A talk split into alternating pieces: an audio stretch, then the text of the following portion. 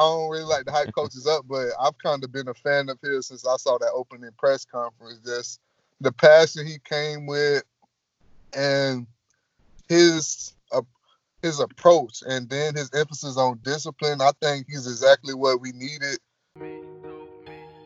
Hey guys, it's Terance Mann. You're listening to Hear the Spear presented by Nole Game Day. Go Noles. Hey, what's up? This is Peter Ward, aka E Dub, in the house. So we're listening to Hear the Spear presented by Nole Game Day. Go live, go Noles. Hi, this is Charlie Ward, and you're listening to Hear the Spear. Go Noles. This is Terrell Buckley. You're listening to Hear the Spear presented by Nole Game Day. No Bloody but perhaps better known as the greatest corner to ever step on a football field, Deion Primetime Sanders. Great Deion Sanders, my brother. What's going on, man? I, I could wake up to that greeting every day, man. That was awesome. Hello, Noles fans. This is former Seminole Derrick Brooks, and you're listening to Hear the Spear, presented to you by Nole Game Day. James Wilder Jr. What's going on, James? Thanks for having me on. SSOD, Florida State or Die, and go Noles. William Bar None Floyd. Gentlemen, what's up? What's happening, guys? This is Logan from Hear the Spear, presented to you by Nole Game Day. We are recording again, second time this week. This is phenomenal. Uh, we are well into a little bit of 2020. Uh, tonight, I'm going to be joined not just by my two co-hosts. I'm going to be joined by someone else, our special guest. You've heard of him here on here before on Hear the Spear former national 2013 national champion Freddie Stevenson is going to be with us tonight, uh, and he's going to talk about his new book that he has re- recently released, uh, and we're going to discuss a lot of Florida State football that's going on currently, the staff that is fully in place, a little bit of Dalvin Cook. Freddie knows real well about Dalvin and their playing time together back in his day, and then uh, a little bit, and we're going to take some of these questions that we got from Twitter answered. Uh, as always, you can listen to this podcast on iTunes, SoundCloud, Spotify. Google Play, YouTube. So if you're on a website right now listening, make sure you guys, if you have an Apple iPhone, go to the Apple Podcast app, subscribe, and uh, all that. And then if you're on an Android, Spotify, SoundCloud, there's a lot of other ways to follow. Uh, but yeah, I think that's going to do it. What's going on, Freddie? How you doing, man? I'm good. I'm good. I'm I'm alive. I'm well. Everything good right now. Life is great. Oh, happy New Year, by the way. Yes, happy New Year, guys. Uh, Dustin, our lead writer, is with us tonight, and also our lead basketball writer, Austin Veazey. What's popping, boys? What's going on? Happy to be here talking with Freddie. Should be a good time. Yeah, it's been a pretty great weekend. Vikings somehow won in the playoffs. Florida State beat Louisville in basketball. It's a good weekend. Yeah, it's a good weekend for Austin. I was cheering for. I always cheer for Dalvin, uh, but so then I'm also cheering for you, Austin. Uh, so your boys coming through with the win today was big, and also Dalvin Cook had a pretty nice day too. Hey, support me off the podcast, but not on the podcast. That's fine. He did what? Said you support me off the podcast, but not oh, on the podcast. That's yeah, fine. not on the not on the podcast, but off of it, yes. if Dalvin's if Dalvin's talked about it, yes, I, I will support you as much as I can. Um, but yeah, Freddie's with us. We have had him on. I think this might be our third time having Freddie Stevenson on here. Freddie Stevenson was a fullback during Dalvin Cook's days, so both of them have a very close relationship. Uh, I remember having also you ha- having you on Freddie. We talked about the Clemson block, which obviously was a big discussion on Twitter. It always is whenever we face Florida State faces the Tigers every year. Uh, but Freddie Stevenson also just released a book, and you can find. I'm sure he'll be able to tell you too, uh, at least on Amazon. And it talks about his obstacles that he faced going from how he got to Florida State and even before that, but you know, going through and winning a national champion at such a young and his young career with the Seminoles, and then also going to the NFL. Uh, and yeah, tell us a little bit more about the book, Freddie. Um, yeah, um basically my story, my spin on how I overcame different obstacles to get where I, where I was and achieve different levels of success and what it took for me to get there, the things that people didn't see. Often have people often tell me they see the things on TV and they kind of think that you got there easily, but they don't see the work that it took to get there. And they don't see the struggle that took place behind closed doors. And I'm the definition of struggle made to the fullest. Just my story growing up and all the obstacles I faced, um, a lot of heartaches, a lot of pain, but I didn't let that stop me from getting to where I wanted to be. And I always had a goal. Uh, A lot of people say you're a product of your environment, which is true, but at the same time, I grew up in basically hell, but and I always saw past that. So while people I grew up with, they didn't have any goals for their life. They didn't know whether they would make it to C21. I always had goals. I always had plans to be successful. I never always seen past my situation. So I never let that stop me. And the people that tried to stop me on my journey, I never let them get me. I always blocked out the noise. And that's pretty much what drove me, just the things that I seen growing up. Whenever I wanted to quit, I just would think and go back to where I came from. And I would think, do you want to go back to that? Is that the life you want to go back to? Because if you quit, that's the only option. So I would always find a way to dig deeper and find ways to motivate myself. And I feel, I truly feel like to be to be successful in life, you have to have a reason. Your why has to be worth fighting for. It has to be bigger than you because success doesn't come easy. It's it's tough. It it looks easy when people get it, but it, it's it's tough. It's not only tough to get there. It's tougher than anything to sustain. So, and there's gonna be plenty of times when you feel like quitting. You don't feel like waking up early and putting in that extra work. But it's just between you and you that you and that person in the mirror. Do you want to go back to the lifestyle that you were living before? Or do you want to keep going and breaking records, motiv- motivating people, impacting lives? And that's something I had to bat- battle with once I started reaching different levels of success. I started kind of getting complacent, things of that nature and it ultimately cost me my career in the NFL. And in the book, I talk about that and the depression I was facing after not playing football because for so long football was my life. And Mhm. I, after that, I was going through a time of self discovery. I didn't really know what I wanted to do.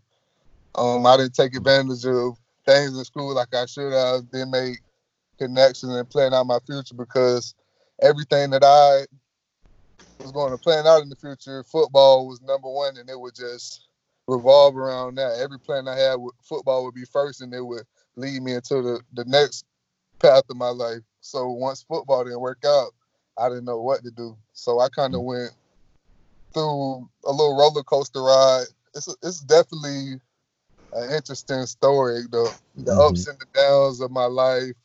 All when you see me going down the wrong path after not playing football and just finding purpose. I everybody that's read the book so far, I've had people reach out to me telling me that they were crying, some telling me they were laughing. Like the book is everything tied up in the one. You're gonna laugh, you're gonna cry, you're gonna leave motivated. But that's that's my story. It's a lot. It's a lot Mhm. to take in, but once you get through that last chapter and put it all together, all you'll be left saying is wow. And you have really have no more excuses because after seeing all those things, I had so many reasons early on I could have quit. So many reasons after football I could have quit. And oftentimes I was right on the edge of quitting. But I found something within me that just wouldn't allow me to quit. And but I don't want to say too much about the book. It's it's something Yeah. y'all have to read and y'all give y'all input, but I know y'all love it. Yeah, I, I know I would because I'm all about that inspiration and also coming from, you know, you went through rough times early on in your age and, you know, how hard you worked your ass off to get where you were. And then, you know, you go through college, you go through football, and you go to and you get a chance in NFL. And then, you know, if that's not where you're headed, where your future is, and you kind of come back and you're like, dang, there's stuff that I might have missed out on, like you said, with opportunities back in school. Uh, and I think it's pretty, it's cool for me to see a guy that went through and played ball uh, and come back and, you know, be able to do what you're doing now, release a book, uh, and also do stuff on the side, what you're doing with going and doing speeches uh, to high schools and everywhere, and be able to motivate kids that really need it. And you know, you have that experience since you were younger to really talk to them.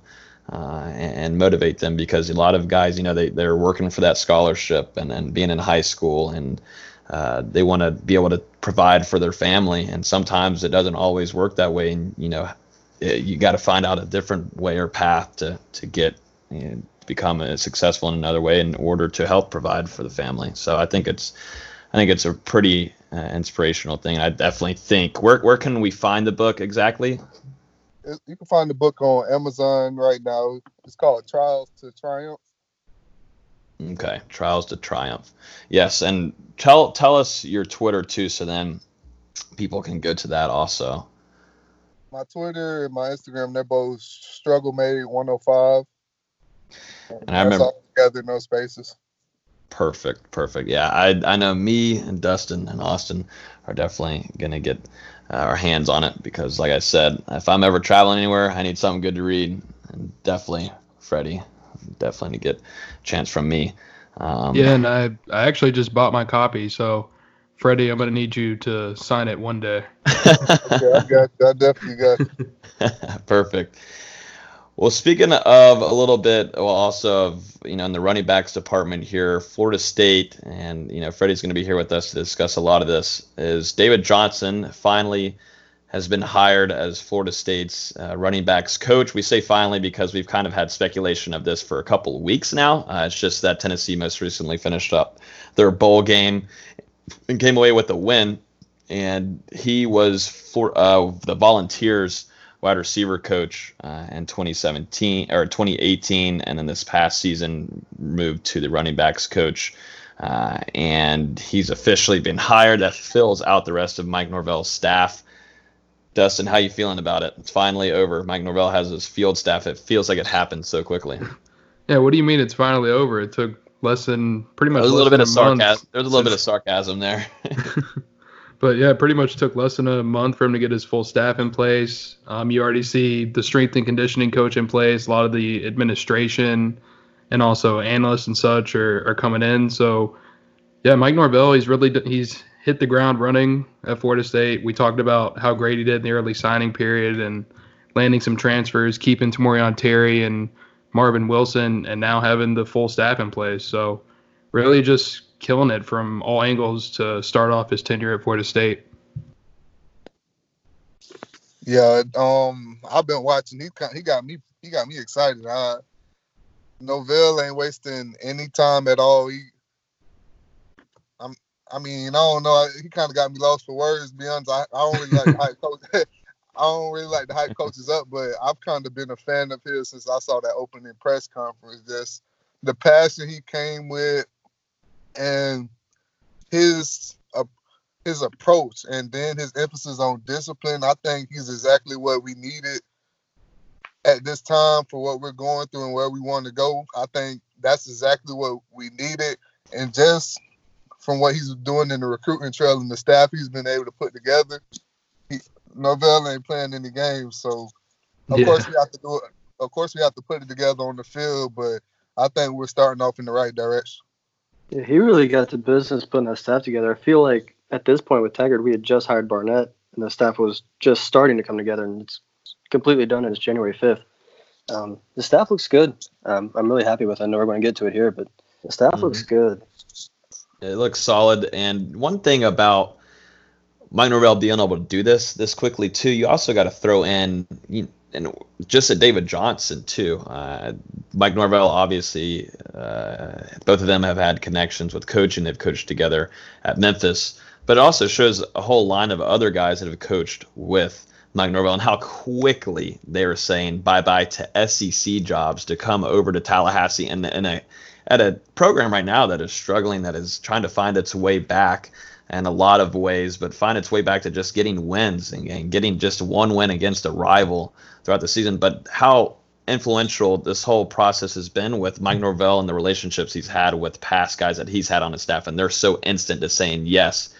I will be in Tallahassee. I will come coach for you. I want to be under you. Even guys that have position who, who had position uh, group duties uh, that were coaching are now coming in as analysts, and how just how big of a factor that is. You know, Mike Norvell uh, it just shows how much these people want to, or these coaches want to come be under him.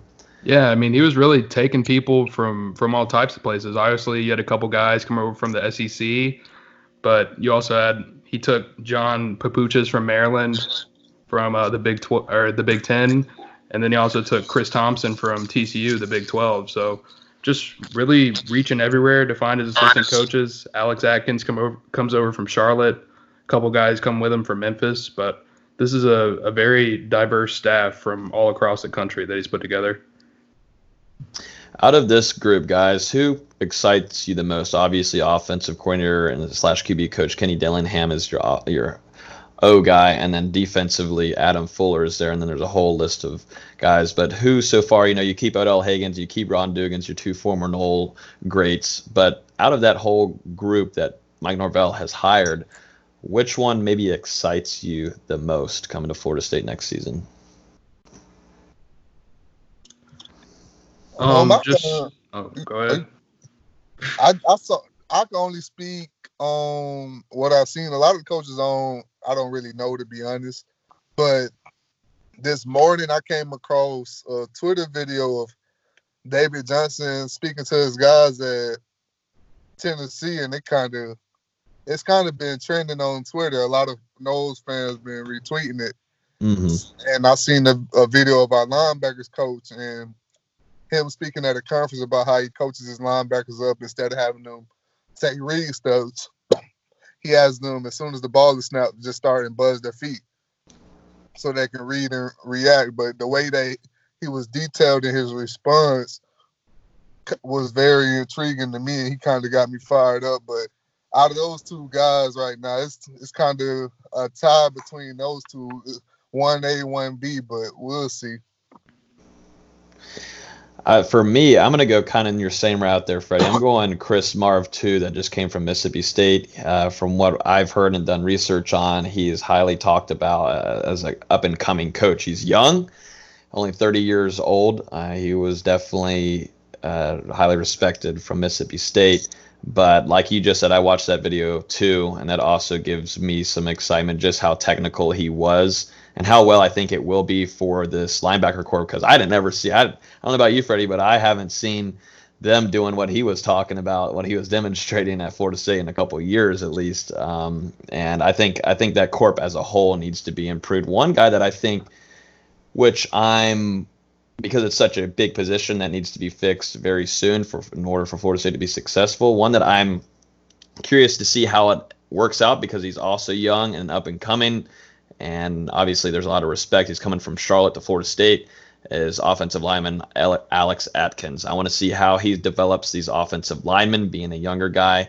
Uh, it's interesting because Florida State's biggest positions that needs to be worked on and and fixed is the offensive line group and linebackers. And you're mm-hmm. looking at two younger guys, you two younger men that are coaching the, these players up. It's going to be very interesting to me to watch Alex Atkins coach this offensive line that needs improvement badly. Yeah, and that was actually who I was going to pick. um, Alex Atkins coming out of Charlotte. He's been very impressive at the at the lower levels. Now he gets a shot at, at Florida State to rebuild an offensive line that hasn't really pr- played great in what feels like five years or so. So it's going to be interesting to see what he can do. I know he has some relationships with some high profile offensive linemen in Georgia, Louisiana, North Carolina. So he does a really great job recruiting and can't wait to see what he brings to Tallahassee. And the good thing with Atkins is he has Chris Thomsen at tight ends to help him out. Uh, and he's got that experience from TCU. Yeah. Um, I was going to choose Chris Marve as the one I was excited most for, but since both Freddie and Logan took him, uh, I'll take I'll take Kenny Dillingham. Um, to ha- have a guy come over from Auburn but still be in the same position and being so young, he's he's got to have a great offensive mind. And um, I know Norvell still calls the plays, but I'm really excited about what Dillingham can bring to that whole offensive offensive room and the quarterback room itself. Yeah, and Dillingham's a good one. I don't know if you got a chance to read Richard's article on Mike Norvell's offense that we put out on the mm-hmm. site today, but Um, he talked about how Kenny Dillingham will be in the box overlooking the field, and this is just a, a quick quote from Kenny Dillingham. He said, "I just communicate what we're seeing. Usually, we're on the same page. It's it's my job just to be his eyes in the sky, which has been my role on game day for three years now. There's really no no change for how we operate offensively. So these guys have a very good connection on the field."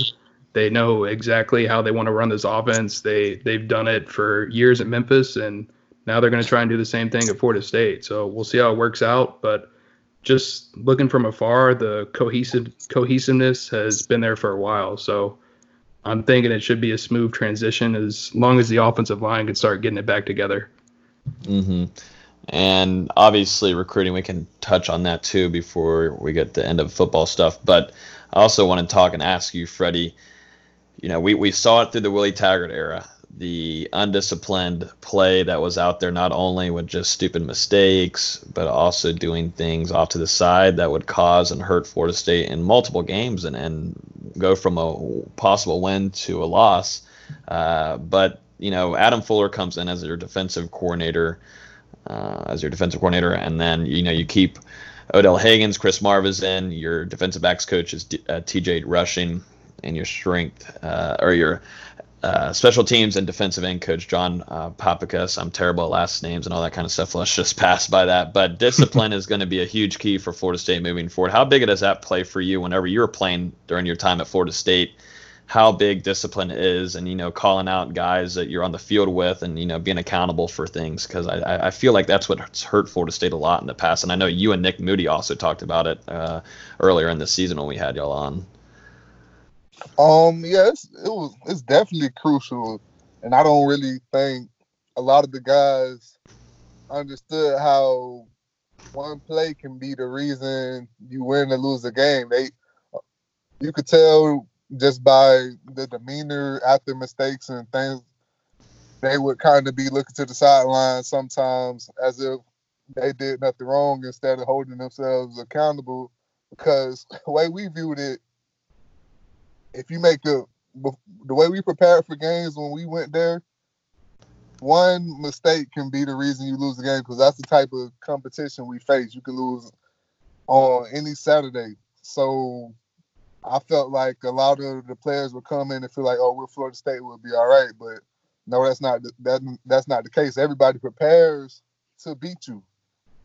You're everybody's championship game, no matter whether you're up or down beating Florida State means something to everybody. So you got to come in knowing that, and you got to make sure you're tight on everything. And I, I think this year we got to be a big emphasis. And uh, the players who can't get it done, you won't see them playing much. Yeah, and me and Dustin have also we talked about it before Austin came here onto the podcast, but I've always personally been big on on discipline, and I, I remember watching back whenever y'all won the national championship, looking at that year and how I, we were, we've been told by multiple guys that also won the national championship that year that how you know there was mistakes that were made. Then like Telvin Smith would come over and tell you what's wrong, and you know you'd be held accountable, and then you know that would make you as a better player, and those would hopefully be fixed. And, and Florida State has been all over the place since Willie Taggart came. Even before that, though, there's I mean it's not just Willie Taggart's fault. It's just that it's been it's gotten worse, and it just didn't think like things were changing. And I don't think we've talked with you, Freddie, also since Willie Taggart has been let go. But uh, it, it, he was only here for two seasons. Do you think he should have been allowed or been able to coach another season in Tallahassee, or do you think it was the right move to go ahead and move on from Taggart? Uh, I would give you two answers. Like, of course, you would going in, you would say, all right, he let's give him three years to figure this out. In year three, that's when we make our decision. But to be honest, I don't feel like the team was making any improvement at that point in the season. It, after the NC State game, I thought we were going to take that next step, and then it just everything just went downhill. And that Miami game was just horrible. I feel like at that point you just had to cut ties and just move on from there because yeah, we seen some of the things that the team could do early on in the season when everything was firing, but we also seen how bad it can look. We've seen a lot of inconsistencies, And then the Miami game, it's like everything just crashed and burned all at one time. And it kind of reminded me of the Florida game the year before when guys couldn't line up, getting a lot of delay of game penalties. Like everything went wrong that game. And it just, in year two, there's no excuses for that. So I, I believe that was the right time to make the decision. You would hope that he could have got a third year before things, but at that point, yeah, I think that was the right decision to make. I was, it, it was just too too far gone at that point, and it wasn't going to get any better. Dalvin Cook today had a very nice game. Austin's pretty happy, right? Yeah, of course. I, I was sorry. I was watching that work on my phone, and my, my boss came back as soon as we ended up winning the game. But Dalvin almost didn't have a great game. He had a almost had a fumble, but it ended up being called back, and Minnesota went on to win the game. But yeah, besides that, he looked great. He looked healthy again, which we hadn't seen in weeks because he'd been dealing with a shoulder injury. Um, when he's healthy, he's so much fun to watch. Yeah, he he scored two touchdowns today and had a total of 130 scrimmage yards. He's going to move on. They beat the Saints 26 to 20. They're going to move on and face the 49ers. How do you feel about that 49ers game, Austin? Going to lose by 20. I said that for the Saints game. it worked, so I'm sticking to oh, it. Oh, reverse psychology. Got it. yeah, just keep saying that. I was about to say, you, you thought they had no chance in this game, didn't you? I, I, I really thought we were going to get smacked. I felt a little bit more. I, there's just something about the Vikings team this year that I'm feeling pretty positive. Maybe it's just because you know if there's a fully healthy Dalvin Cook, then things usually go the right way. Um, yeah, we'll I mean, see what happens next week. It should be a, a really good game. Dalvin Cook against that very good defense that San Francisco boasts. So exciting to see that matchup for sure. Mm-hmm. Yeah, San Francisco's front seven is gonna probably destroy our offensive line. Their front seven's been killing teams all season, but we'll see. Yeah, and Freddie, oh, you know Dalvin Cook, he you told us a little bit during uh, when we had you on the first time when we interviewed you, but Dalvin Cook, you know, which you probably I think you told us is just a different kind of talent, and being able to block for him and, and open up holes for him was something you got to do on every Saturday, and you thought he was just special from the beginning, right? Yeah, from the that training camp when he got an opportunity to get the ball in his hands, it was a slow process, but things one thing led to another. he finally got his opportunities, and once we saw him in the scrimmage, we knew greatness lied ahead. It was just about him learning the playbook and finally getting out there on the field. But yeah, he he's always had that, and it still out early, and the world's finally getting to see what we already know. I've been telling people for a while when he's healthy, he's the best back in the league. And they thought it was always, oh, you you play with him, so it's biased. Uh, yeah, you, we'll just all sit down on Sunday and we'll watch it together. Uh, I I think he is by far. If he's fully healthy, there's just he, there's by far he was over I'd take him over McCaffrey any day of the week, and I hope someone will tweet me later after listening to this, and we can argue about it because that's all Twitter's used for nowadays. Uh, but yeah, Dalvin Cook is just a stupid, stupid talent, and he, was the best running back in uh, Florida State history, obviously. Um, and I'm trying to think. There was something else that I had in mind to talk about, and now I'm completely stuck on it, and I'm trying to figure it out. I was going to talk about also um, the Patriots just sadly falling down. You know, you just really hate to see that. Sadly, it's so sad. Uh, it just really hurt my heart seeing them go down, and then also, God, I mean, just almost tears fell down my face when I saw Tom Brady throw that pick six, which could be his last throw ever in Foxborough. That'd be so sad to see, wouldn't it? Yeah, I mean, I'm sure. Of course, you're the guy to to bring that up. I'm sure you're really beat up about it. Yeah, go Steelers, baby. That's all right. You know what? If that's if that if my season was already crappy enough, but you know what? I I was able to feel a little bit better about this 2019 season, seeing them go down like that, and just Patriots fans just whimper and going down in the wild card too. It's just hilarious. And obviously, I don't think he's done playing. I don't know if he'll be in Foxborough or not. I feel like they just keep on hyping this up, and out of like nothing, they keep on hyping him up that he's going to be done for the season. But that's just that's where he's just going to say, all right, well, I'm coming back. I mean, he's too competitive, and I think he li- likes a lot of the attention too. But you just keep on doubting him and doubting him, his his ass is going to come back no matter what. I mean, I don't understand it really right now. I think it's just because it's it, it's just click click click for people. But I think he'll be. You think he'll if if Tom Brady doesn't retire, but he doesn't play for the Patriots this next season, where does he go? Uh, If he's not New England, I don't think he plays. Honestly, Think so? It happened to Peyton Manning though. I, Yeah. I mean, I know it's it's That was a different situations, but yeah. What about Uh, the what about if one- he joins what about if he joins Derwin James? And the new Yeah. and they and they're opening a new stadium too. In LA. I don't The know. Chargers have talent. There's no there's no Yeah. denying that. That'd be the best wide receiver core he's had since Randy Moss was there. I don't I know. saw something on I saw something on Twitter. It was um him going to the Browns because Josh McDaniels is going to get hired as the head coach, and then they're going to sit Baker behind him for a year. Uh, it's interesting. I mean, uh, please, I really would like him to leave, get out of just my AFC North, but or he's not in my AFC North, but I'd rather him go to somewhere that I don't have to deal with them as much until it's like deep into the playoffs. Uh, I don't want to be dealing with him in the AFC anymore, but because he just he just there's just something about him and being able to dice up our defense and Josh McDaniels just eat us up alive. So I'd rather him just stay far away from the AFC if he does intend leaving New England and not retiring. But I just don't think he's I don't think he's done yet. He's, he's getting too much attention right now. He's going to use it. uh, Twitter. I don't. Go I don't really see him going. Like a lot of people are talking about don't don't leave, and I I know Brady's coming back.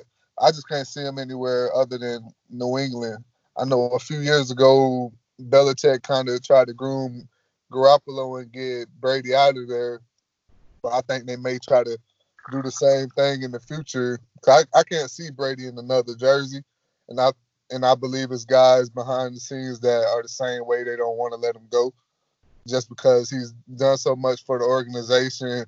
And once you're used to winning, you don't really want to go through those growing pains of starting over. So I believe they'll try to get a, another one out of Brady before they part ways, and they'll try to groom another guy. And then once that guy's ready, it's all right, Brady. Even if you want to stay another year, you can't. You can't stay anymore. This guy's ready. You got to go. Yeah, and one thing Tom Brady has always said is he wanted to play till he was 45, and right now he's 43. So, in the best interest of New England, and just for what Tom Brady's done for them, and he's still playing at a high level. Their offense just kind of fell apart this year. They didn't have the skill players to take it all the way with what Brady still has left in the tank. But I think New England could sign him for two years, maybe draft his successor in the draft this season have have uh, Brady groom him for the next two years, and then Brady retires at 45, and the new guy takes over. But Yeah. it doesn't always happen that perfectly. hmm Yeah, done. Let's get to some questions here from Twitter that we just got. Uh, always thank you guys for chiming in a little bit and giving us some content to talk about because Dustin and Austin don't help me with getting any content in our notes, so I got to do it all on my own. I'm just kidding. let's see. Uh, let's see. This is from MD Lewis six five sixty. Do you foresee an offensive line with Norvell that would create gaps for the running back? Explain. And I think that's coming from Mama Lewis, actually, if I'm correct. I think that's coming from Dustin's Yeah, it is- mama. it So we better you put that one right at the top. Good, good, good job. We got to answer that one most certainly. just So it, it, it ended up there. I didn't mean to put it there. oh no! Make sure you answer that one, Dustin, please. well, I mean, we can all chime in, but I was just gonna say it, it all it all just it kind of just depends. I mean, the the guys that are coming back to Florida State are gonna have to continue being developed, and that's where Alex Atkins and the new strength and conditioning program is gonna come in. And then Atkins is also going to have to bring in some more guys on the recruiting trail. Obviously, you have the grad transfer and Devontae Taylor coming in, and some some good guys coming back. Dontae Lucas, hopefully he can get back to full health. Um, Andrew Andrew Boselli at center, I think next year. And there's some there's some experience on that offensive line. They just they just have to pull it all together. I feel like after the last couple years, it's not there's there's some talented guys there, but at this point their confidence is just so beaten down. Yeah, the and also like we talked about uh, with Alex Atkins. Oh, I think it might be echoing. There it goes. It's gone now. Uh, also with Alex Atkins, uh, I think it's going to be a huge. Uh, that's why I'm so curious to see how he coaches. With you know, he's young, doesn't have a ton of experience, but how he's going to be able to talk with these guys because we were hearing stuff about how Clements was coaching, and he seems like a little bit kind of more laid back than what you I guess you could say with maybe Greg Frey and how Rick Trickett was. How Coach Atkins is able to get these guys that do have some possibility and some potential to be able to open holes. It's just just giving the quarterback just a little bit of time to read is huge because obviously you're going to have playmakers coming this next season that are have just high potential like Tamorrion Terry that is going to make plays. Keyshawn Helton and of course a, a, stacked wide receiver group that's coming in the, the class. Brandon Robinson, um, and then also looking or Brian Robinson, and then also looking at hopefully Malachi Wideman. Just being able to give blocking so then the quarterback can make his reads and get the ball out there is going to be uh, key. And I'm, interested to see how Alex Atkins coaches that offensive line. Uh, let's see. The next one here is from Rocket Boy six six six. Asks who's most likely to start at quarterback next season? Blackman, a grad transfer, or one of the freshmen? that have just came into the new class. What do you guys think? Who's most likely to start at quarterback next season? It's a tough one. Uh... I'll go one of the freshmen. Mm, okay, bold take, bold take. Which one you? Which one are you going to pick out of those two? Oh, oh, I. Rodemaker or Chuba Purdy? Um, uh, just I'm gonna go out on the limb and say Rodemaker. Oh, I like okay. that. I like that pick. I I mentioned him uh, last podcast. I feel like he has more of a chance possibly than Purdy because uh, Rodemaker actually be here tomorrow when when school starts for the semester. He'll be on campus, be able to go through all spring practice, spring game, whereas Purdy won't be here till July, August. So that's actually a really good pick. Yeah, I'm, I'm not sure who I'm going to go with. Um, it really because we still don't know what Blackman's going to do. Is he going to transfer? Is he going to st- stick on the roster? If that happens, then you, you're likely to bring in a grad transfer. Um, I think I'm going to stick with Blackman for now, but that's subject to change. This one's hard for me. I'm mm, if it's going to be grad transfer, uh, then. Uh, that this is where I'm. It's, it's a tough question. It was a good it was a good question. Uh, so I'm just going to pass on this. I'm just kidding. I'm going to go. If it's going to be grad transfer, then it'd be Brady White uh, coming from Memphis. I was already with Coach Norvell. I'm going to go with a freshman, and I'm going to go a different pick, and I'm going to go Purdy for this one. And I think Norvell wanted him very, very badly. Uh, they did it in just a week and I think he's going to come in hungry and be ready to play. And I do think Coach Norvell is going to be giving him some things to study during this next semester while he's at home, and he's not going to be early enrolling like Tate Rodemaker is. Like Dustin said, he'll be on campus tomorrow in the start of the spring semester. Uh, let's see here. Uh, let's go to a question from KRIV Jr. Getting, uh, let's see, offensive line grad transfer recruiting. Dustin, this might be your neck of the woods with your follow for follow segment that is out there. yeah, I mean, obviously you landed Devontae Taylor from FIU, and then other than that, it's it's just kind of slow right now. Um, from what I've heard, they talk they've talked to the two Stanford guys, but they haven't really went after them that hard. And and then what we heard um, yesterday, Logan, was they hadn't the staff hadn't talked to T.J. Storment in about a week or so, and he was a guy that I I thought was the the most likely option from the beginning for Florida State to land as a grad transfer, and now it sounds like they won't be. Then there's also the the offensive guard Terrence Davis from from Maryland. Not hearing much out of that corner. So yeah, I'm guessing Florida State they have some kind of secret plan on the offensive line. Maybe there's a couple high school guys that they'd rather focus on rather than grad transfer guys. And um, at this point, it's just really a developing situation. We're just gonna wait and see what happens. Mm-hmm. Offensive line, obviously, I think we've talked about it enough on here tonight, but offensive line is, is huge for Florida State moving forward. And you want to the thing now is that you want to bring in guys that have experience, uh, and Alex Atkins and that whole entire assistants around him and analysts are going to have to focus a lot on this, and I, am sure it's starting very early on. Uh, Big Knowles 50 asks, can this staff recruit South Florida, or did we mess up by not hiring a South Florida connection? Um, this is kind of a just it's, an interesting question. What do you? Does anybody? I don't know. I mean, this is a question that I guess you would have to know who. Mm, Dustin, do you have? Do you think you have any kind of answer to that? Yeah, I mean, I know this has kind of been a thing that's been going around on Twitter now. People saying Florida State screwed up. They don't have any coaches that can uh, recruit South Florida, and it's, I mean, it's just kind of nonsense in my opinion. Adam Fuller has plenty of ties to Florida, and I feel like at Florida State, his profile should only increase on the recruiting trail. David Johnson has ties to Florida and across really the the whole southeast over to Louisiana. Alex Atkins, I believe he has some ties to the Florida Georgia area. You have Ron Dugans, who's one of the best South Florida recruiters in the country. Odell Haggins name speak for name speaks for itself. He can go pull talent out of South Florida. So um, I'm also confident Chris Marve can as well. He's he's a really rising guy out of the SEC. Wouldn't surprise me if he has some Florida connections as well.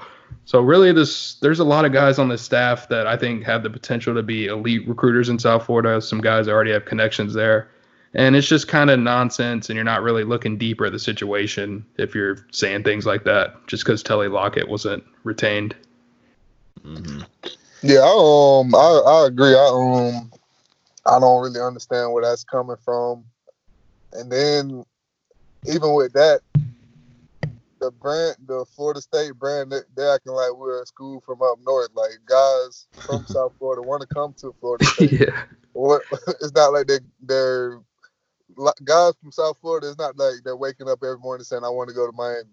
That's not Miami is the team that they used to be. So it's either Florida State or it's Florida when you're thinking the Florida teams. They're not saying they're not thinking about Miami anymore. So I don't understand where that nonsense came from. We won't have a problem. We won't have a problem going down there stealing their guys. Mm-hmm. And put a little, couple more wins on that in a season, you're gonna be just fine. Put that Florida State logo on the coach's polo and walk into the room it just kind of hits differently. Um, how that how did you know? Talking about we'll end it off too recruiting wise, and and for you, Freddie, how was your recruiting process and and you know what was told to you and you know that logo did that logo hit a little bit different to you? Um, it was kind of it was kind of weird because I didn't really grow up watching a lot of Florida State football, so when they came in, Odell he went to my high school, so he was trying to kind of sell that thing. We're from the same hometown, but of course, I went through my whole process. I was leave, leaving my personal feelings out of everything, and just want to try to make the most informed business decision for my future. But I mean, they did they did a good job. Once I went there, it felt it felt like home, and everything worked out. So I'm glad I'm glad I came, but yeah, to answer to answer your question, the pro- the process I I feel like they handled everything the right way. They they really went all out for me. I wasn't really trying to come come to Florida State. I was gonna go out of state and play in Texas. So they kind of got my mom on board. She was telling them she wasn't even gonna sign the paperwork for me to leave the state so I was kind of at odds and they kind of had the upper edge on me. They had my mom in the battle with them. Like you're gonna have to come to Florida State. I'm not signing any paperwork, so it all worked out for the best. And I'm glad you did. You got your ring on that finger. yeah, definitely. I'm glad I did. Yes, sir. Yes, sir. Well, I think that's going to do it for our football segment of the week. Uh, and I definitely appreciate Freddie coming on here to talk about his book that he just released. Make sure you guys go check that out. Amazon is where you're going to want to grab it. I know Dustin already grabbed one. I'm on the way of getting one. Austin will also. Uh, but we definitely appreciate Freddie coming on here as always. We're going to try to get you on here on a fourth time during this offseason. We're going to have you on here regularly uh, to talk some Florida State football. Make sure you're going to follow him on Twitter. And uh, yeah, thanks for coming on here late tonight, man. I appreciate y'all for having me. Definitely appreciate Freddie coming on here with us tonight to talk about some football and the quick hitters and answer some questions.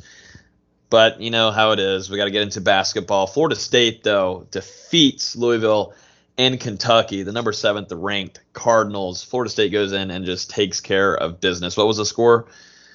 78 to 65. Look at that. Boom, boom, boom. Uh, Florida State had a great game. I enjoyed watching it. It was by far, like Austin put out and his recap that you guys should go definitely check out on NoleGameDay.com was their best performing game of the season. Looked solid, and that Osborne alley oop was dirty. Um, and that's pretty much my basketball analysis right there. I'm going to give it to the guys right now to uh, recap the Louisville game and get ready for Wake Forest. Yeah, yeah, like, we were. okay, you can go. Oh. Look how good they are together. we haven't been doing this for like five weeks, but you get it. Man. You you started off. You watched way more let of the game than me. I yeah, was I was taken us. away by a baby shower. Oh, and, that's right. Uh, you had to deal with that. That's fun de- stuff. It was right depressing. Yeah, it was the last well, two minutes of the game, and I get dragged out to take. Sorry to rant. I, oh. It was the last two minutes of the game. I get dragged out to take photos. Oh. Was it at least a good time? No, we never took the photo. That was the worst part. You know, I was on Facebook and I saw a picture of you because I think your mom or someone oh, had tagged you. Yeah, there was a picture of you, and far off away from people, there you are on your phone looking at it. well, everybody's enjoying. Well, I got to see what this lady's posting now. Yeah, she's got you in the corner with your little Celtics jersey or uh, hoodie on, and you're on your phone. And I was like, he's most certainly either watch or doing follow for follows or he's watching the basketball game. And i'm sure you're watching the basketball game. You're near the kitchen all the way in the back.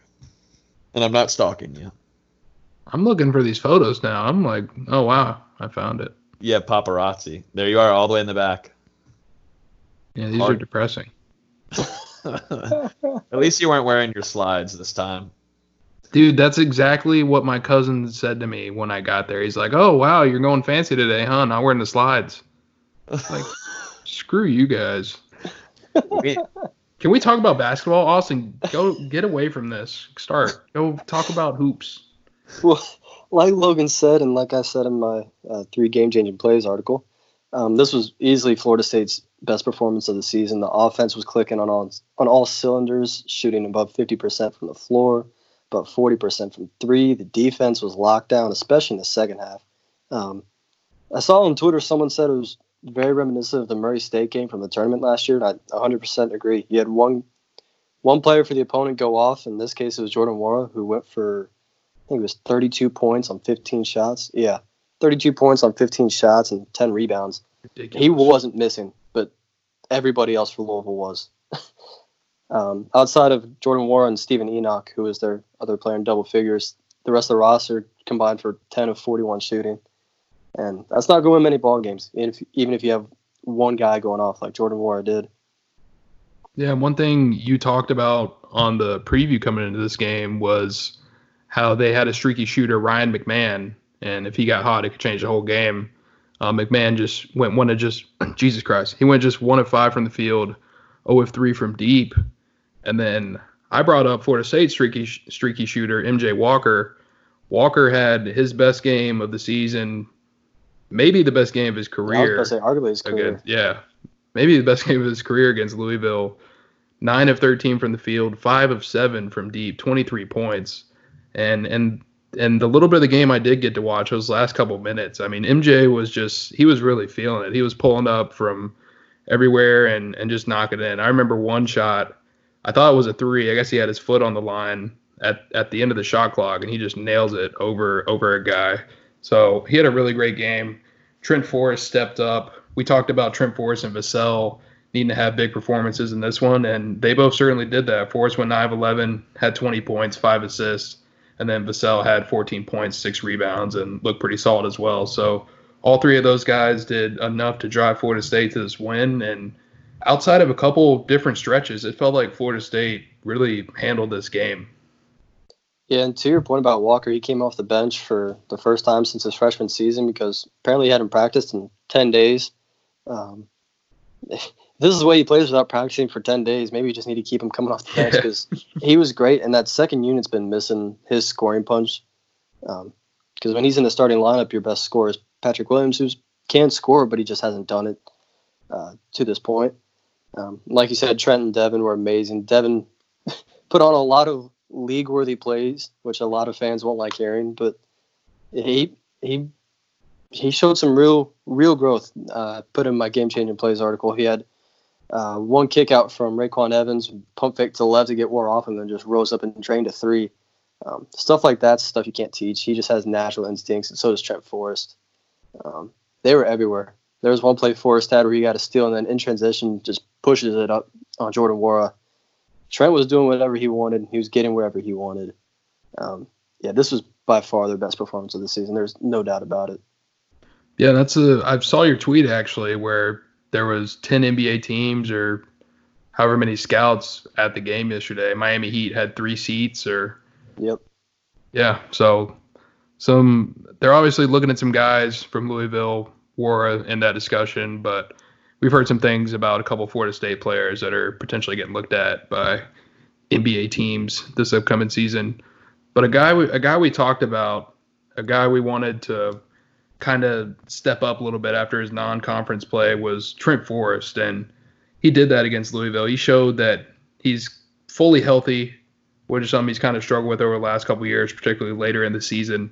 He looked explosive out there, like you said, Austin, getting wherever he wanted, attacking on defense, attacking on offense, and really just had a great game. I'd say all around, this was also Trent's best game of the season and I'm looking forward to seeing if he can continue this stretch as we continue to go through this ACC slate. There's some tough games coming up, and Trent's going to continue to have to be the heart and soul of this team on both ends.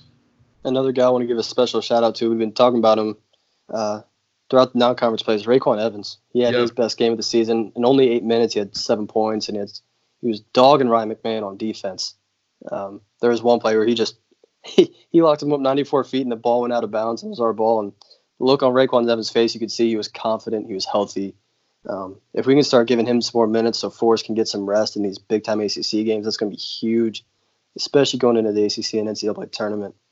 Um, but one of those opponents that won't be so tough is Wednesday's matchup against Wake Forest.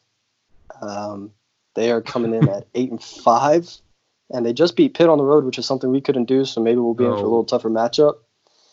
But uh, I don't think so. Just speaking to your point on RayQuan Evans, though, uh, at one point in that first half, uh, late in the first half, Louisville was cutting the deficit a little bit, and Evans hit a big corner three to push that lead back out to seven before the break, which really gave Florida State some momentum going into halftime after a crucial defensive stand at the buzzer. Yeah, every time Louisville got close, like every time they got within just a possession or two, Florida State would go on a 6-0, 8-0 run to push it away again. Uh, in the second half, they got it to four, and then Florida State went on like a 15 to six run after that. And that kind of those kind of stretches, basketball is always a game of runs, but those kind of stretches against teams like Louisville, that really speaks to what this team can do later on in the season and into March. Yeah, and that was something that was something we questioned up in up until this point. Their their offensive prowess, and they showed that when they're completely locked in and guys are playing like they should, they they can be extremely effective. Yeah, if the shooting keeps up like this, which it won't. It no one's ever going to shoot 55% from the field and 48% from three every single game. But if and they, they took just five free throws. Sorry to interrupt. Five free throws. That's it yeah. all day. And free throws is usually their offensive execution. If they can get to the free throw line a lot, they feel good about their game. But if they can stay around 45%, eh, maybe 48% field goal, 36% three, they're going to win a lot of ball games, especially as many turnovers as they create. Um, yeah, if that if that shooting prowess keeps up, they're going to be almost impossible to beat. Yeah, if MJ if MJ Walker has a couple more games like that this season, I think we'll be pretty pretty happy about where this ball club ends up. But Austin, like you said, moving over to Wake Forest, who's coming into Tallahassee later this week. Trying to pull up the schedule because I don't know the exact It's actually in day. it's in Winston Salem on Wednesday Well, at 7:30 on Fox. All right, actually, FSU is going to Wake Forest, 7:30 p.m. on Wednesday. Mm, I haven't I haven't really watched a lot of Wake Forest this season. I'm going to be honest with you, but You're you're not missing much. yeah, Uh, they- everything everything we've talked about from other podcast episodes to off the air and stuff. This is a very mediocre ball club that probably won't have the talent to keep up with Florida State, but on the road on the road FSU is always an interesting team. You never really you never really know what you're going to get. Sometimes you get that performance where you see them at Pitt and lose a game like that and then sometimes you get what we saw yesterday and they dominate a top 10 team on the road. So just hoping they pull a good game out of, out of the bag on Wednesday. especially coming off of that game, how are they going to react to beating such a great team on the road? Are they going to Mm-hmm. come out on the same note, sparks on, or firing on all cylinders, or they come come out a little flat saying, "Oh, it's Wake Forest, we're better than this team"? Um, it's going to be a real growing opportunity, as last game was. Uh, Wake Forest is led in scoring by Brandon Childress and Chaundee Brown. Both those guys are going to give you buckets from anywhere. They've been doing it for three years now. Um, four for Brandon Childress. And they've got a junior Olivier Sarr out of France, who's also averaging double digits. And after that, it's a whole lot of nothing. As long as you can keep Childress and Brown in check, Florida State really shouldn't have many problems with this game. Yeah, and um, a couple like you said, a couple veteran players at the top of that rotation. They actually do have six players playing over 20 minutes a game, so they have a pretty deep rotation. A Couple guys, eight eight guys playing over 14.4 minutes per game. So we will see them match Florida State's depth. They just won't be able to match the talent of it. Or the length. Their point guard Well, six foot. yeah, the length. They have, they have a center that's seven foot, but after that, the next tallest guy is six nine. Um, I, don't, I don't think they'll be able to keep up the length or the athleticism. They're allowing a ton of points, almost 72 points per game, which is almost bottom 100 in the country. Um, they're turning it over a lot. They're not forcing a lot of turnovers. It, it's a it's a bad matchup for Wake Forest, and I, I would expect Florida State to win it fairly handily for a road game. Yeah. The really the the only trouble I could see in this matchup is down low with Olivier Sarr. 12.5 points, 9.3 rebounds a game. I mean, he's a solid a solid experienced big. Um Austin, I remember you said you weren't really sure how Malik Osborne would work out as that smaller center. And he I mean, he spent a lot of time there yesterday. He played 29 minutes to Olejniak 7 and Balsa Koprivica didn't play.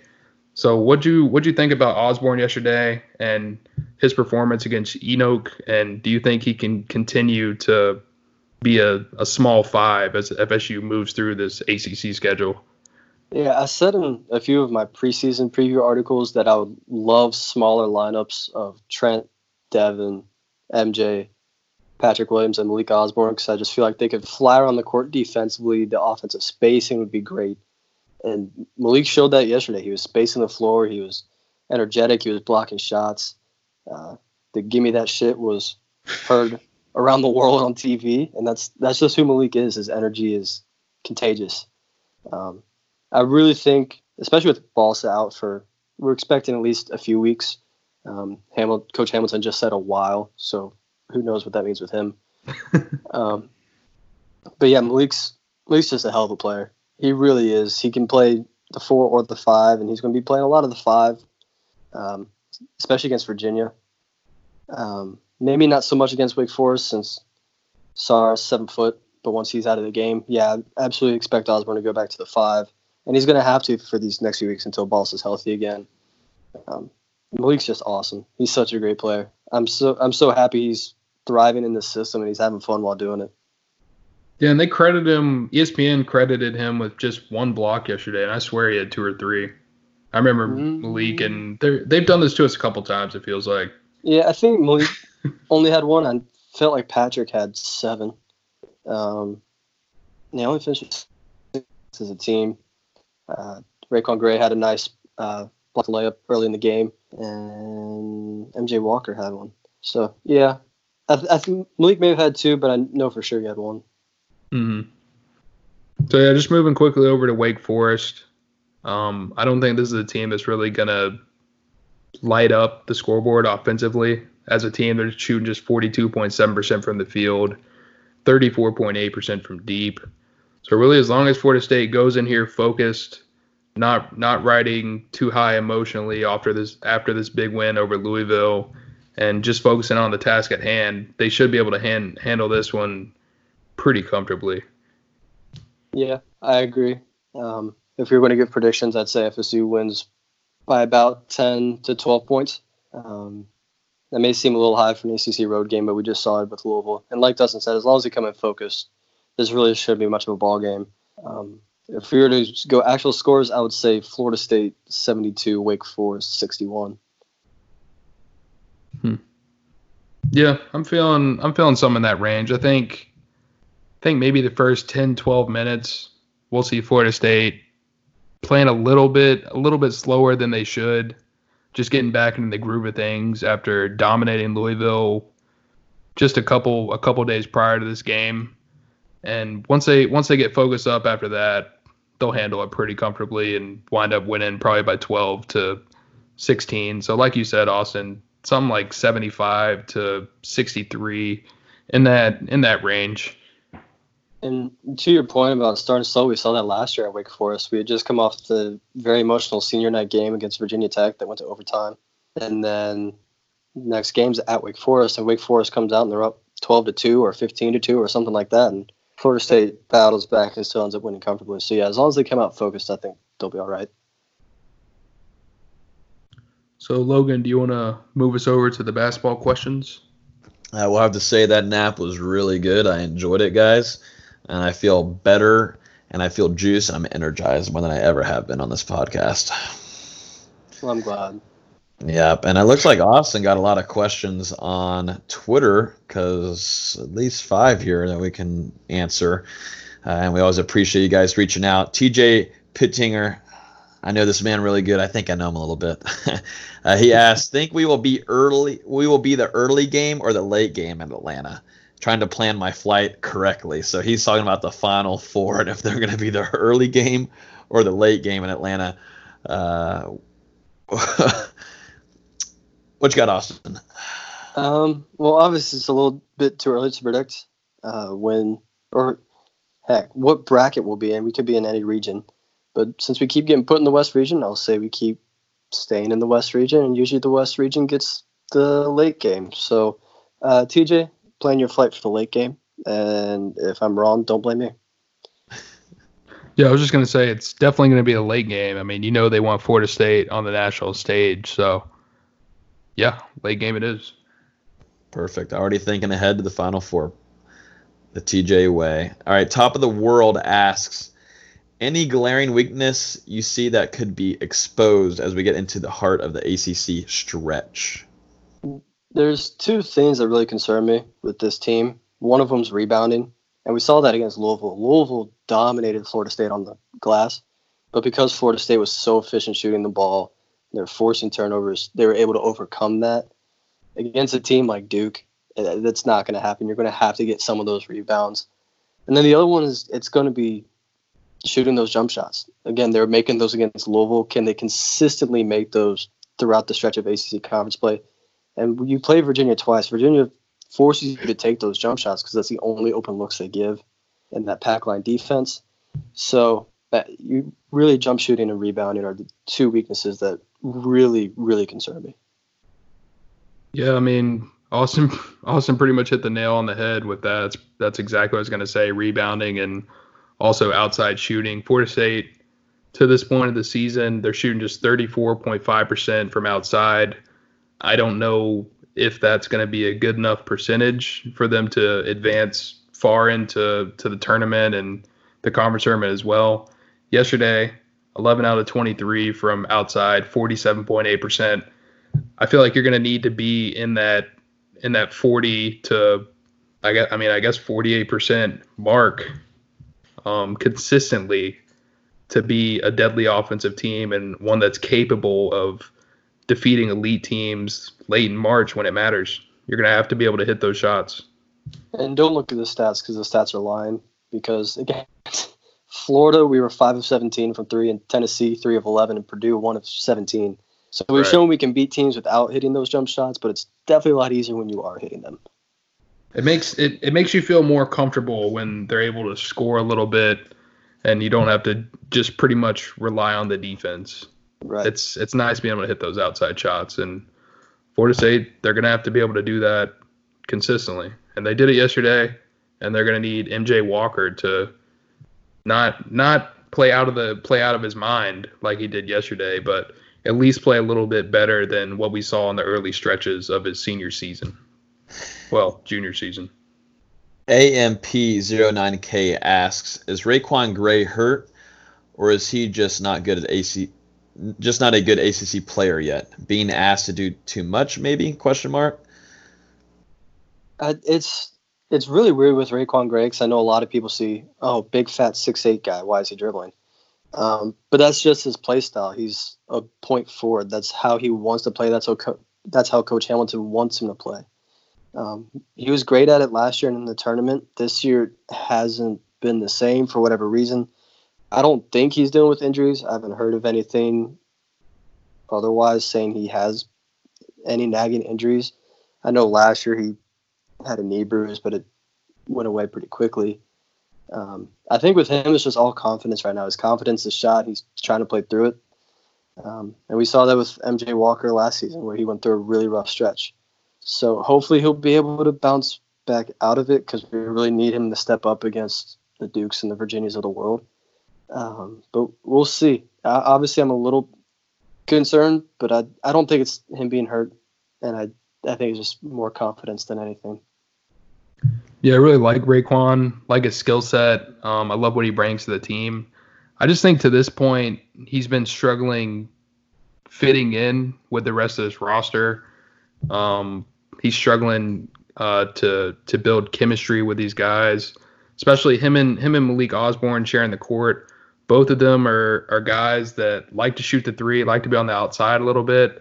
So I just I think just I think things just get mixed up a, a little bit with with Raiquan there, but if they can figure out the rotations, that's something Hamilton's still working on, which we talked about last podcast. But just figuring out these rotations, and as you move deeper into the season, I think you'll see Raiquan acclimate to everything a little bit better. I mean, he just scored double figures in back-to-back games last month. The potential, the talent is definitely there. He's a hardworking guy and I think he's going to be able to figure it out in the end. Jeremiah, and then a lot of numbers, asks It seemed like we had a better matchup against Louisville because they were really not interested in intercepting our perimeter passes. I thought we could have turned the ball over several times versus an aggressive defense. Is that a concern? Yes and no. Um, Louisville's defense is very Virginia-like in that they just don't want to let you score inside. They don't want to take chances like Florida State does. But Florida State, that's how Florida State gets points. They get transition buckets off those steals and loose balls. Um, I, I don't know if it's much of a concern. Florida State did turn it over 13 times yesterday, but they've turned it over 13 times a lot this season. Uh, seven or eight times, as a matter of fact. So it, I don't know if it's really that much of a concern. Florida State's going to turn it over no matter who they're playing. Um, so I, I, I don't know. I don't think so. Yeah, I thought I thought FSU's offense this season at times we've seen them go into those lulls where they don't complete the easy plays. Uh, they'll drop a pass out of bounds or they'll just have a, a stupid turnover. But in the the big games is where you've really seen this team, and it may just because maybe because they have so many newcomers I think the number is eight. Austin, correct me if I'm wrong. Eight six, newcomers, seven. six. Well, six newcomers this year. Um, Osborne redshirt last year, didn't play much. So a lot of new guys in the rotation, but they've had some they've had some lulls, some moments where they don't look great on offense, but they go into these big games, the games against Florida, against Louisville, and even I mean even though they turned the ball over 13 times, they did a great job moving it yesterday and getting whatever they wanted offensively. So I think when they go against a great defense like this, it makes them focus up even more and just play even better.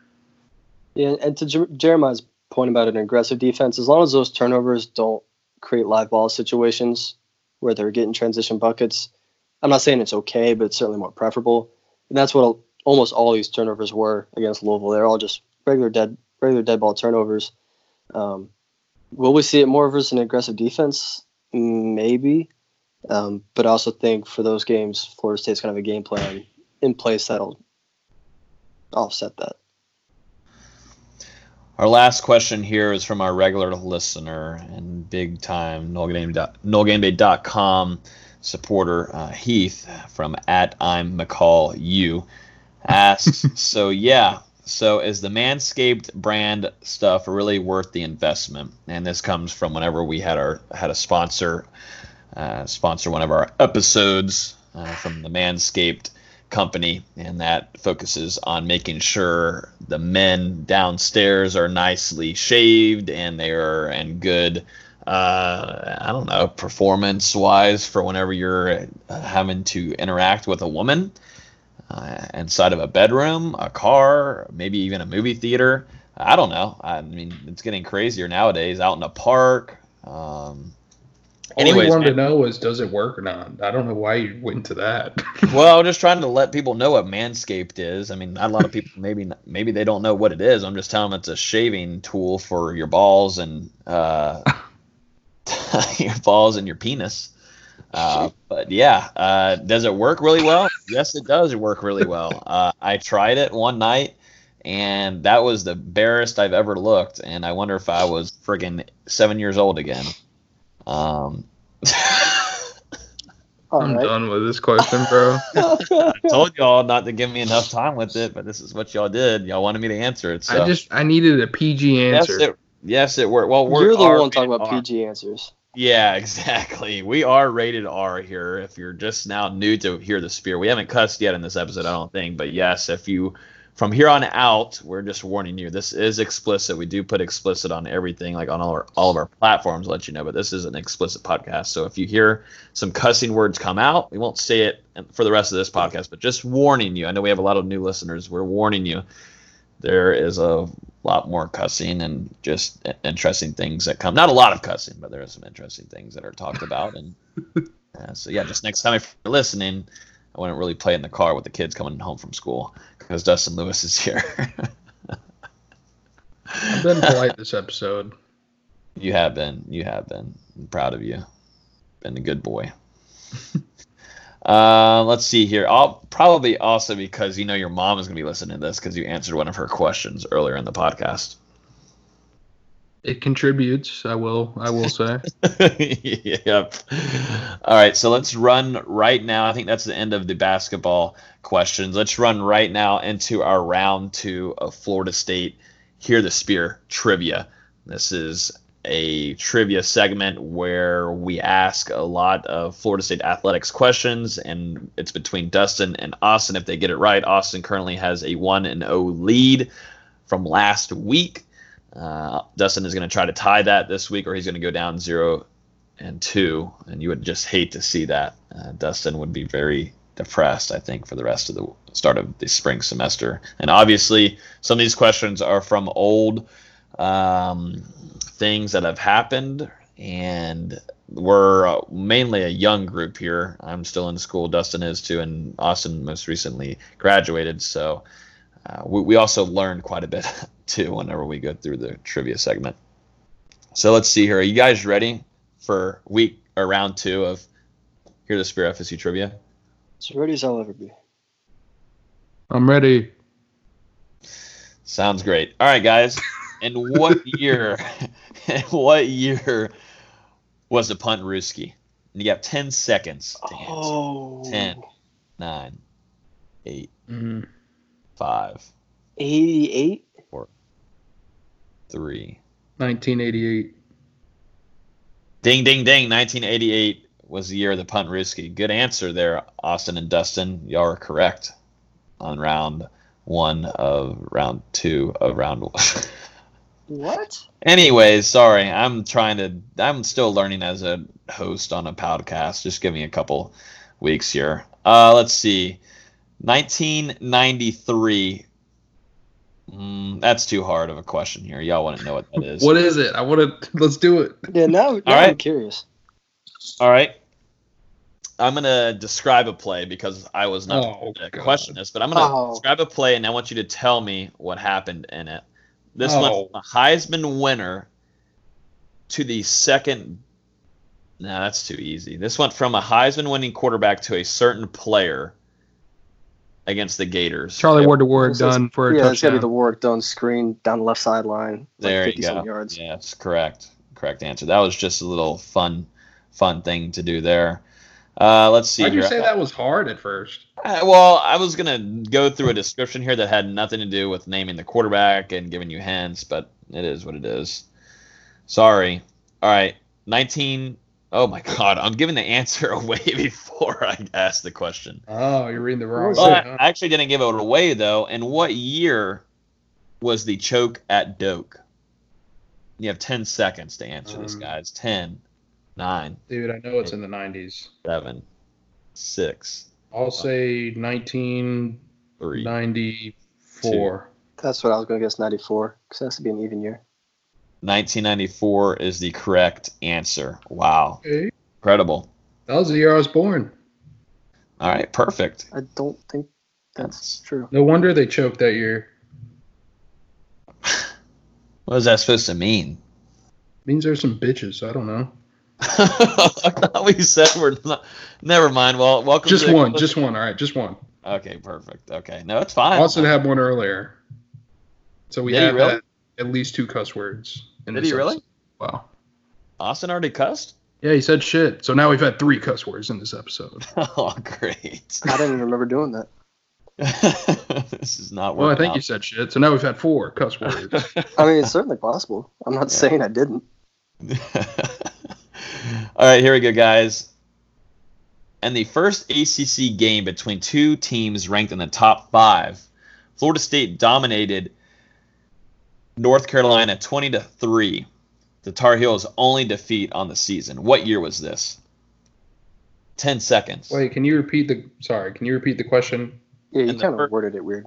yeah, I and was the, confused. uh, and the first ACC game between two teams ranked in the top five. This is the first ACC game ever between two teams ranked in the top five. Florida State dominated North Carolina 20 to three.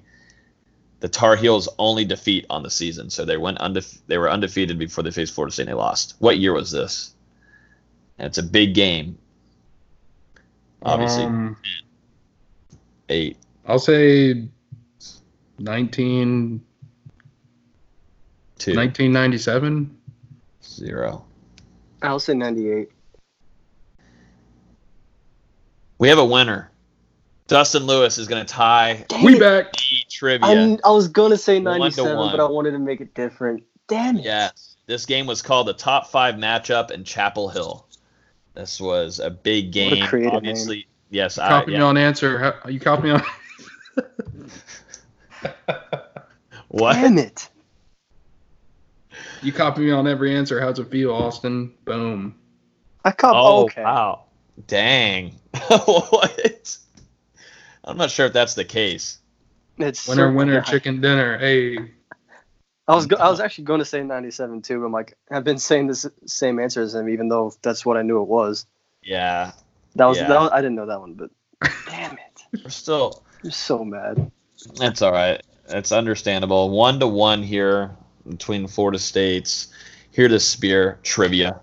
Uh, one day I'll figure out how to really name the trivia because I keep on doing FSU trivia, Hear the Spear trivia, all this kind of stuff. We might just do Hear the Spear trivia. How about that from here on out? Because this is getting really difficult for me. I don't think ABC is going to be hiring me anytime soon to do any of their game shows. Yeah, you're no Steve Harvey. No, I'm definitely and most certainly not Steve Harvey. Not at all. Um, but yeah, to end off the podcast, we always do a fun fact that the guys have found online, uh, usually at the last minute that they'll talk about on the air. If you do have children listening or you know younger people listening, I would highly suggest maybe taking some time away because we try to go from sports talk for that we've been talking about for about an hour and 15 minutes to completely flipping it and turning it into something just rudely disgusting.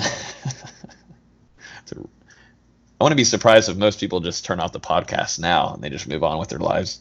Now is when the podcast actually ends, so I advise all of you to get off while you still can.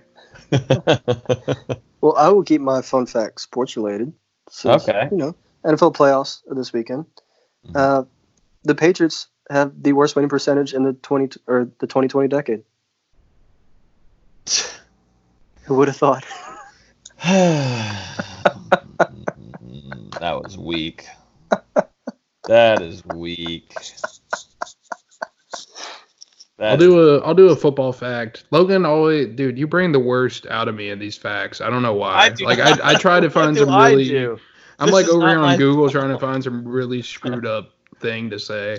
This I'm just gonna not... stop. I'm just gonna I'm just gonna go with a fact that I already know. Saw I saw recently on Twitter is actually really interesting. Florida State's first game of uh, the last decade was against West Virginia and Bobby Bowden's last game as uh, the Seminoles head coach.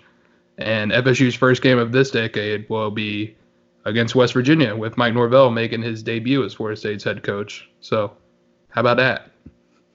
Ah, interesting. Say that one again for the listeners. Do I have to? It's a lot to say. yes. Well, that was an interesting fact. I mean, we're talking Mike Norvell here. Everybody actually just woke up listening because they weren't listening. And once you say Mike Norvell, Mike Norvell, people start listening. All right.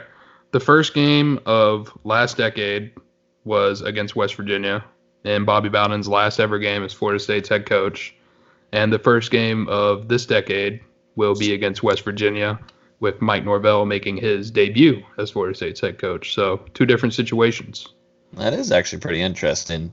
I'm not really sure why I asked you to say it again, but uh, yeah, I don't uh, know why either. Yeah, probably because I'm still looking for my fun fact. But thanks oh. for giving me a little bit more time, man. Yeah. Oh. So, do you have anything, or? Yeah, I'm ready. Okay. So here Speak we go. Freely. This is a good one. I'm gonna go away from sports here, just because you guys took up uh, those slots from me, and there's no way I could go three questions about sports after talking about it for an hour and 20 minutes now. I'm going to go a little bit of body, human body, and what it's like. Uh, women's farts have more hydrogen sulfide than men, meaning that they'll smell worse. Cool. Austin? I have no reaction. I, no? I really don't. No. Just stupid. Like, what do you want us to say about that? I mean, have you ever been through that? Have you ever? I've been through that. no, have you ever experienced that? No. A, a fart? I, maybe it's because they keep it in. They don't usually do it around us like guys do, but maybe they just because they keep their farts inside them more. You know, they Why always, are we still talking about this? As you can tell, I'm letting him spin words against himself. I'm not saying anything back. I'm He's just, talking about this. I'm just sitting here. But reading. I'm all. You know what's so funny is that I'm also looking at the image of what this fact is on, and it's a girl underwater in her bikini, and there's bubbles coming out from.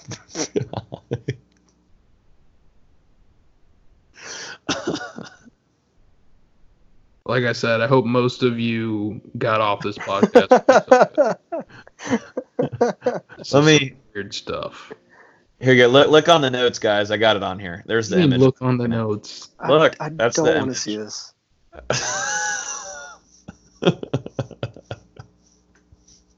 that's the image I'm looking at. I wish you could show everyone else. no, I hope I don't. Yikes. This this comes from scoopwhoop.com.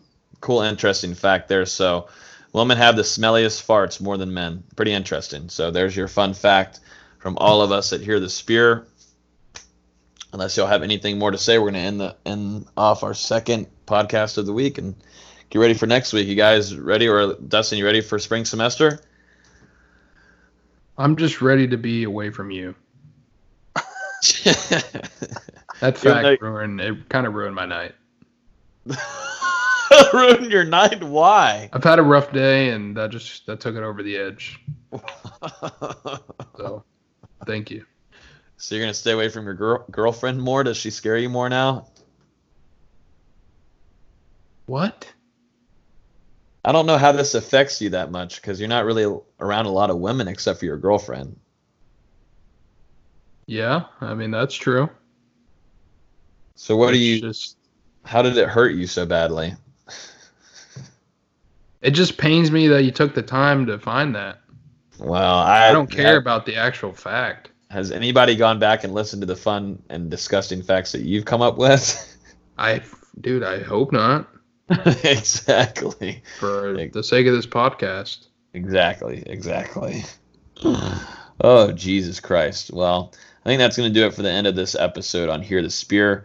Uh, you can find us on iTunes, SoundCloud, Spotify, Google Play, YouTube. If you're on YouTube, make sure you hit that subscribe button and hit the bell little notification thingy. And then also, if you're on iTunes, make sure you subscribe over there too, because it will notify you every time we upload a new episode. If you're also in there and you feel like giving a review, feel free to do that and leave a five star rating. It helps a lot and helps us grow and reach more listeners. And then also, if you're on Twitter, make sure you tweet us at Hear the Spear and follow us over there too and stay contacted and connected with us every week. And uh, yeah, I think that's going to pretty much do it. I thank you guys so much for listening. Thanks for Freddie coming on, and I hope you guys enjoyed this episode. And we will talk to you guys uh, next week on Hear the Spear.